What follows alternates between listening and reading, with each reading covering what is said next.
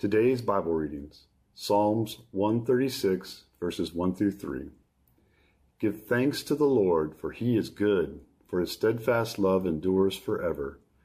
Give thanks to the God of gods, for his steadfast love endures forever. Give thanks to the Lord of lords, for his steadfast love endures forever. 1 Thessalonians 5, verses 16 through 18. Rejoice always, pray without ceasing, give thanks in all circumstances, for this is the will of God in Christ Jesus for you. 1 Corinthians 1:4. I give thanks to my God always for you because of the grace of God that was given you in Christ Jesus. This is the Word of God. This is Thanksgiving, and I promised a shorter sermon. Some of you could be very thankful for that. We're taking a little break from biblical justice, and I'll give you a special Thanksgiving message that I've entitled Giving Thanks in All Circumstances. And since my time is tighter, let's get into it, okay? Part 1, eternal steadfast love in a world of failing and ending love. That's the kind of world we live in. The love is always failing and ending, but not from God, right? Eternal steadfast love in a world of failing and ending love. Part 2, the gospel and thanksgiving in all circumstances. All circumstances. The gospel and thanksgiving in all circumstances. And part 3, thankful for the grace to and from the family of God. Thankful for the grace to and from the family of God. And so these three passages that our brother read, I just want to, these are the verses that I'm going to go in each of these parts. So it's kind of like three little mini-sermons, but they're all linked together. And let's start with this first one, Psalm 136. Give thanks to the Lord, capital L-O-R-D is Yahweh. Give thanks to Yahweh. This is the verse I read at the beginning of our service. For he is good. His steadfast love endures forever. I don't know if you know this, but this words, he is good. His steadfast love endures forever. Do you know that this verse is in the Bible a lot of times? It's not just here. It's in the Bible a lot. And this whole theme of give thanks, I could have literally handed you 100, more than 100 verses on giving thanks. So it's one of the huge themes of the Bible. Are you a thankful person? And do you give thanks, especially to God, for what he has done, what he will do, what he is doing? And do you see who he is? And this is as great a summary. I mean, at these words, give thanks to Yahweh for he is good. His steadfast love endures forever. Give thanks to the God of gods for his steadfast love endures forever. Give thanks to the Lord of lords. His steadfast love endures forever. You know, this is, not every year is, we have Thanksgiving, and I actually think this is one of the most important holidays. And in America, we're becoming increasingly a post-Christian and secular nation, and so Thanksgiving is like, it's about food or something. It's about food and football and family, and of course those, I like food and football and family, so that's a good holiday, even if you don't believe in God. But if you believe in Jesus, Thanksgiving is not a secular holiday. Thanksgiving, it connects you to the most important reality that there is. And I hope you think of this. His steadfast love endures forever. Now, 2020, let's just be honest. This year stinks.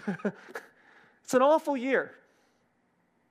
I hope you haven't lost your job, or you're not fearful of losing your job, or I hope you yourself haven't gotten sick, or you have a loved one who has gotten sick, or even worse, a loved one who has died, right?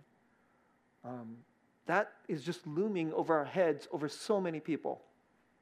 And we don't live, quote-unquote, normal lives, and even if you are healthy, we live in fear. We live in separation. It's called social distancing. But I think this is just practice loneliness. It's really what it is. And this physical separation is a constant reminder to us that you're on your own, man. You're on your own, woman. And it's just a matter of time before life is filled with a valley of hardship, of tears, and it's going to be filled with letdown.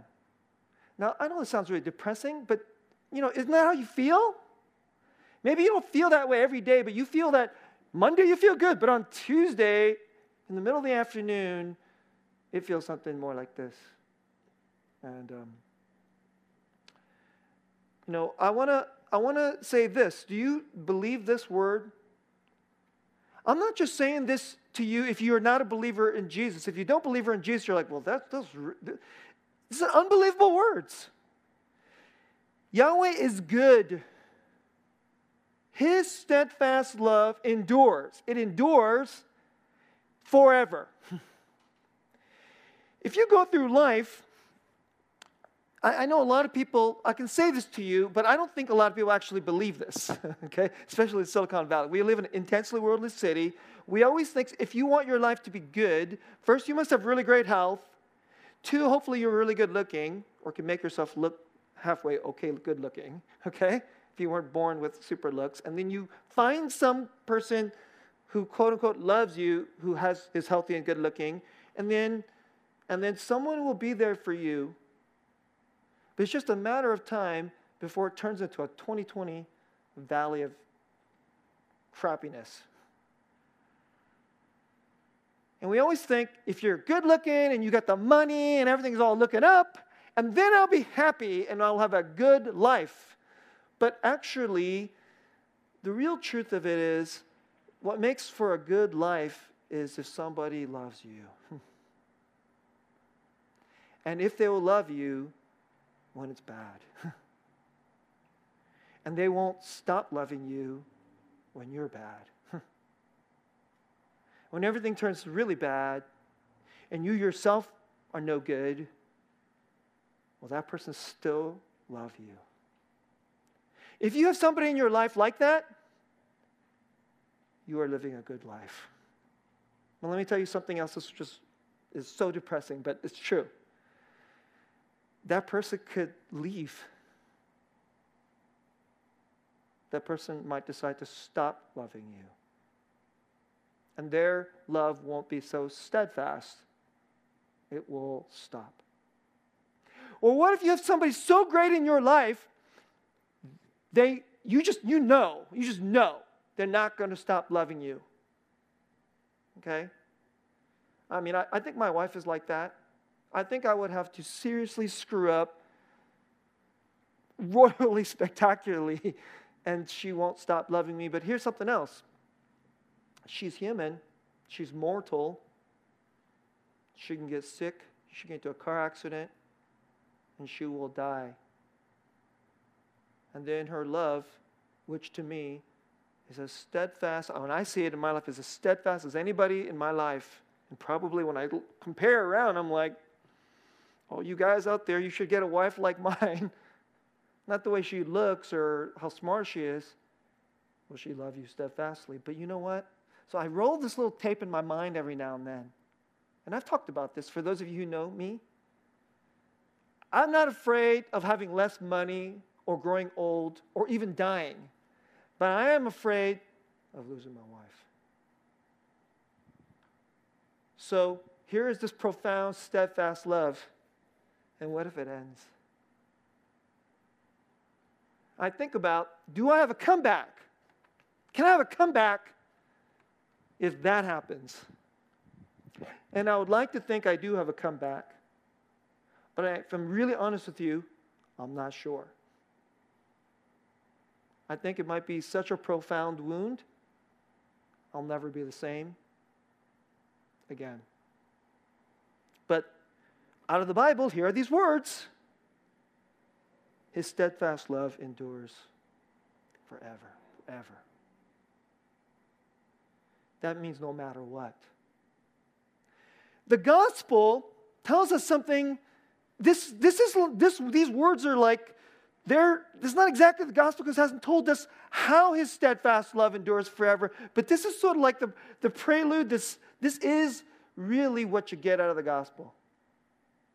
There's a God who made it, who did something for you, for me, offered it to you, for me, so that the love will never, ever, ever go away. It's yours forever. And so even when you and I are bad, even when we're awful, we sin, even if you screw up so badly, your wife stops loving you, your dad stops loving you, your friends leave you. I mean, what if you're a gambling addict and you're destroying your family's finances?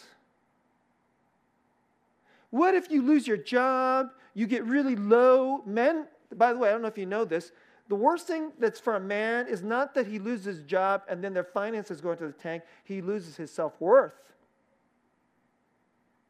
There's a lot of men, they lose their job and they act like they're okay on the outside. But if you could look inside their heart, they've just been chopped down into half like they're less than nothing. And they feel like they're less than nothing. And then they get depressed. And then they drink. Or they start looking at porn or just doing stupid stuff. It's very hard to love a depressed person, especially if he denies.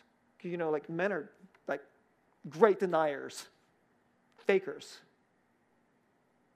And then what if his wife just gets tired of that? 1 year, 2 years, 3, 4, 5 years later, he's not trying to work anymore. He's drinking a little too much. He's not letting his wife in. And she stops loving him. That's real. And if you're really honest with yourself, there's nobody in this room right here, or you listening online, that could be you. That could be you.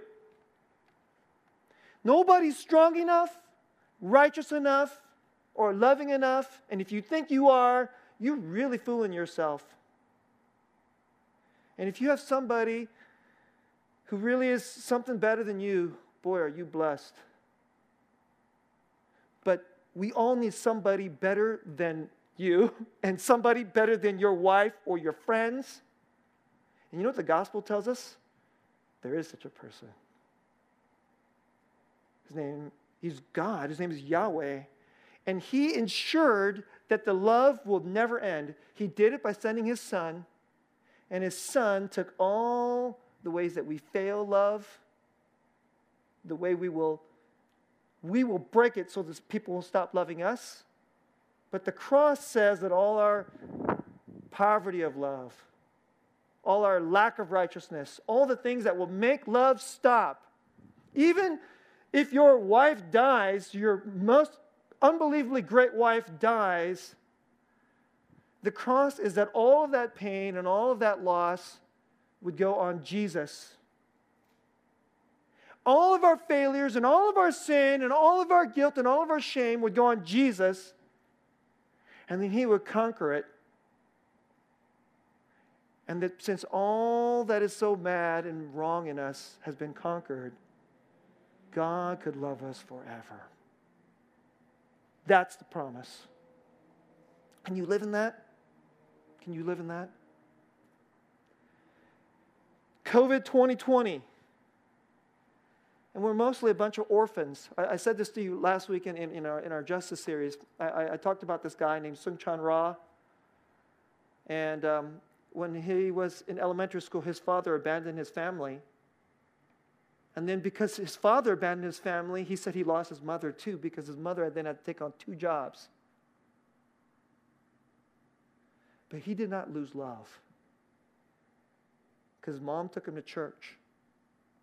And everybody today just dumps on church because they only just look at it as half empty, and they see hypocritical people, which is, you know, it's not like church is only church is the only place to find hypocritical people. You know, you go to work and you will meet hypocritical people, all right?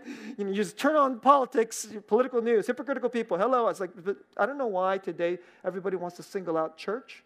But maybe because our hope for it will be so much higher, and thus our disappointment is so much greater. Yet nonetheless, if we only look at the disappointment, you're just living in the darkness. He went to church, and he was told there's an unswerving hope. That's the word he put it. Unswerving hope is the same as steadfast love endures forever. So that's part one. I'm going to part two. Rejoice always. Pray without ceasing. Give thanks in all circumstances, for this is the will of God in Christ Jesus for you. 1 Thessalonians 5, 16, 18. How can you live inside of this kind of truth? They're simple little verses. Rejoice always, pray without ceasing, and give thanks in all circumstances. This is God's will. If you're in Christ Jesus, this is God's will. So I want to offer this to you. Rejoice always, pray without ceasing, give thanks in all circumstances. What if your dad is dying of COVID? What if your kid is sick from COVID? Rejoice always? Are you serious? What if you lost your job and you think you're going to get evicted out of your apartment? Rejoice always? Are you serious? But here's where the gospel is so important. What's the most important fact in your life? What's the biggest, most important truth in your life? Is it that you're jobless? Is it that somebody has COVID? Is it that your wife is loving you less? Are these the most important facts in your life? Is it that because you lost your job, you have this, this tape that goes on. I'm sorry for you young people. A tape was an old. Okay, this CD. Sorry, we can't use that. It's stuck. I'm not worth anything. Nobody thinks I'm worth anything. Is that the biggest fact in your life?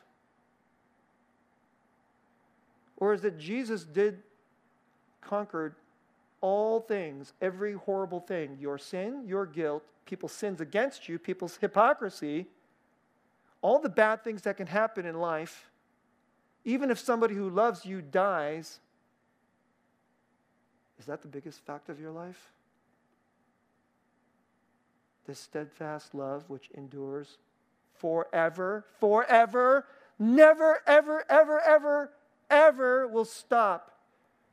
Is that the biggest fact of your life? I want to offer this to you. If this is the biggest factor of your life, the fact of your life, even when you're not feeling it. We live in this era where everybody thinks our feelings tell us the truth. Let me tell you, your feelings lie. Your feelings are dumb. I just love you, babe, so much. Let's get married and we'll love each other for the rest of our life. That's not true. Your feelings said that to you, but in 2 weeks you're going to have a fight and you're not going to be feeling love for your wife. Okay? 2 weeks later you're like, I'm not feeling it. I'm feeling a lot of hate. You know how you love her? Not through the feelings, through the biggest truth. You made a big truth. We went before God. We went before all our friends and family. We promised to love each other. You're stuck with me, babe. So, darn it, I'm going to try to forgive you. I will love you, not by my feelings, but with promise. So that's wow. See? And in that, you can rejoice. So you can rejoice in that. If somebody's ever loved you like that, I mean, my wife is great. I wake up with security all the time. When I think I'm going to fail as a pastor, I'm like, well, I got a great wife. I mean, I'm not kidding. That's one of the things. It's right up there as a consolation. If I feel like we're like, oh my gosh, this debt is terrible, and that means I'm kind of a loser, but I got a great wife. She still loves me. But what if you have a great God? Better than your wife. You can rejoice. And you know how you remember this? You pray a lot. It says, pray without ceasing. You talk to this God. And you say to him things like, today, Jesus, I feel like a loser. But before you, can it be true? I don't feel this before you, but you conquered this. I'm never a loser with you. Your love is with me forever. Help me believe that. I'm not believing it right now. Because, Jesus, honestly, I suck. I'm a bad Christian. I'm weak. But the cross is the final say. Steadfast love is the final say. If you can believe this, you can get back to the truth of it. Rejoice always, pray without ceasing, and then say, thank you. Regardless of the circumstance. Regardless of the circumstance. And I want to close by this verse, and I want to practice this verse, and I want to share with you how I practice this verse. 1 Corinthians 1:4, I give thanks to my God always for you because of the grace of God that was given you in Christ Jesus. This is the beginning of the letter to the Corinthians. Paul's the pastor, and he's writing to a church. He's writing to people he knows. So, I give thanks to my God always, not sometimes, every now and then, but always for you, the church, these people. Revive Church, I have pastor friends. I can tell when we get on Zooms, they are low. One of my pastor friends told me that he's a Barna statistic,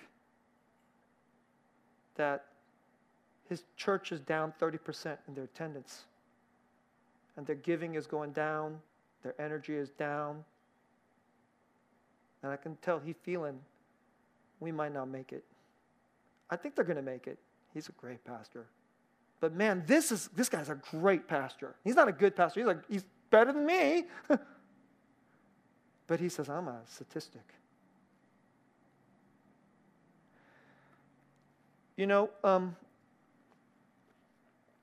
there's a lot of you, I want to speak to all of you who are at home, and some of you are afraid. I don't know. I don't want to, like, I'm not trying to criticize you for being at home. But you should come in person, okay? It's not a little better. God intended his people to be together. Amen. And when they get together, even if you don't have a house, you're outdoors, those when they gather together, that's his house. Amen. That's where he'll be. And if you want to be where God is, go to his house. Go be with his people. And I'll tell you a story to close this. And I've been thinking about how 2020 is such a crappy year for a lot of my pastor friends. But you know what I've been thinking? It hasn't been a bad year for me. That's the crazy part. They tell me really painful stories. I know churches that are closing down. They don't have anybody who can run live stream. If you can't run live stream, if you don't have online giving, your church is toast. I know churches that are like that. I know guys that are like this, and whenever I listen to their stories, I'm going like, my gosh, I almost feel guilty. So I don't feel this way because I give thanks always for you, Revive. And I want to close with this story. I've been thinking about a year that was worse than 2020. For those of you who are new to Revive, our church came out of a previous church. And so I won't say the name of the church because I'm going to kind of air some dirty laundry here. It was a Korean immigrant church, and there was a Korean-speaking congregation, and there was an English-speaking congregation, and the core of our members of Revive came out of the English-speaking congregation. And in 2018, that was like the worst years I've ever experienced in ministry. It's one of the most horrible things I've ever watched up close. What happened was the Korean-speaking congregation, they started having deep fights that were effectively political. And these people, some of these people had known each other for 30 years, started stabbing each other in the back. And because they were so angry, it was like American politics had come inside of our church. It was gross. Like, if you think American politics is gross, the church politics was disgusting. And I would wake up and go to church, and here is what was going on in my mind. Like, Lord, Lord, don't let what's, like, I'd walk into the building, and you go this way to go to our side of the building, and I'd say, everything that's going on over here, please don't let that spill over into our, into our congregation. And I don't want to get overly dramatic here, but, like, I don't generally have nightmares, but I had a couple nightmares during that season where it did not feel like a nightmare. It was like somebody in the dream would, like, look me in the face, and their face would contort into some kind of gross, horrific, ugly evil and condemn me for things I did not do. And I would wake up shaking, and I felt like the devil was after me. Because people over there were spreading lies about me and Young. That's what it was like. It's just such a horrible season. And we had this, we were getting ready to become a new church, and we had started this thing, we had started on the pathway toward, this high commitment discipleship training that we do in our church, as you guys know, called Life on Life, Mission Discipleship. And the pastors, we had to get on a monthly Zoom call for training to prep our discipleship. So these are pastors all around the country who are on the Zoom call. So that I was doing Zoom before you guys, okay? Me and Young. And we were on this call, and we had just done this really beautiful thing called a day of prayer. So our initial team to do this discipleship had done 8 hours of prayer. It was an unbelievable day. And afterwards, now our discipleship leader, his name is, our trainer, awesome pastor, his name is Monty. We were debriefing this, and he started off, goes, "Soong-Chan, tell us what day of prayer meant to you." And I just started talking. And normally, I'm a dude who can put it together. I just go, today could be a hard day, but just today, Jesus, take me through today. And every day was like that during this in 2018. Every day was so stressful, and I just felt like the church was going to be ripped apart. And the horrors on that side would spill over into our side. And I talked about how on day of prayer, Jesus, through the Holy Spirit, told me, "You're good. I'm going to take you through this." And as I started sharing this, I just started bawling. Normally I'm just like, I'm a strong dude. I'm a dude. I'm together. And on this Zoom call, I just started bawling. And Monty asked me, "Soong-Chan, can you just tell us what's bringing out all this emotion?" And then I said, "This is my home church, and people that I've known for many years are betraying us and throwing us away, stabbing us in the back over power." And then Monty turned to Young and said, for whatever reason, Young's camera wasn't working that day. He turned to Young and he said, "Young, what is your reaction to what Soong-Chan is sharing?" And then there was like this pause. As soon as Young started talking, it was immediately obvious he was bawling.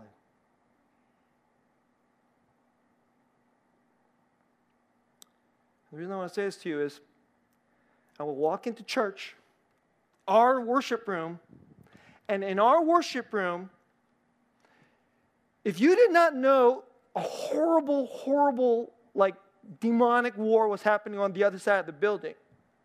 You would not have known. You could have been absolutely new into our church, walked right into our worship room, and you would have not known all this was going on at all. It just was like, this was, God was there. We were the house of God. The steadfast love of God was there, and it was through you.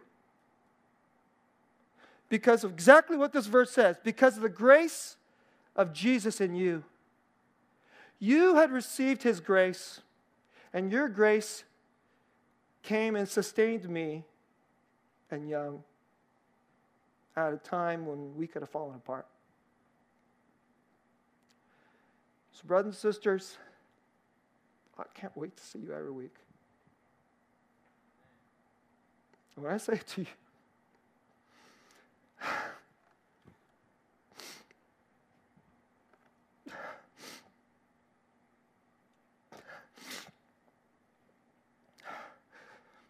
that I give thanks to you for you always. And when I say that I love you, I really mean it. I'm not a really, you know me, I'm not some teddy bear of a guy. I'm not always good at showing it to you. I really mean it. Let us live in the steadfast love of God. Receive his grace and give this grace to each other. Come to our church. Come to the house of God. Somebody will come. They'll be like me and Young in 2018. Barely holding it together. And the grace of God in you will remind them there's a steadfast love they'll never break. Love you. Thank you.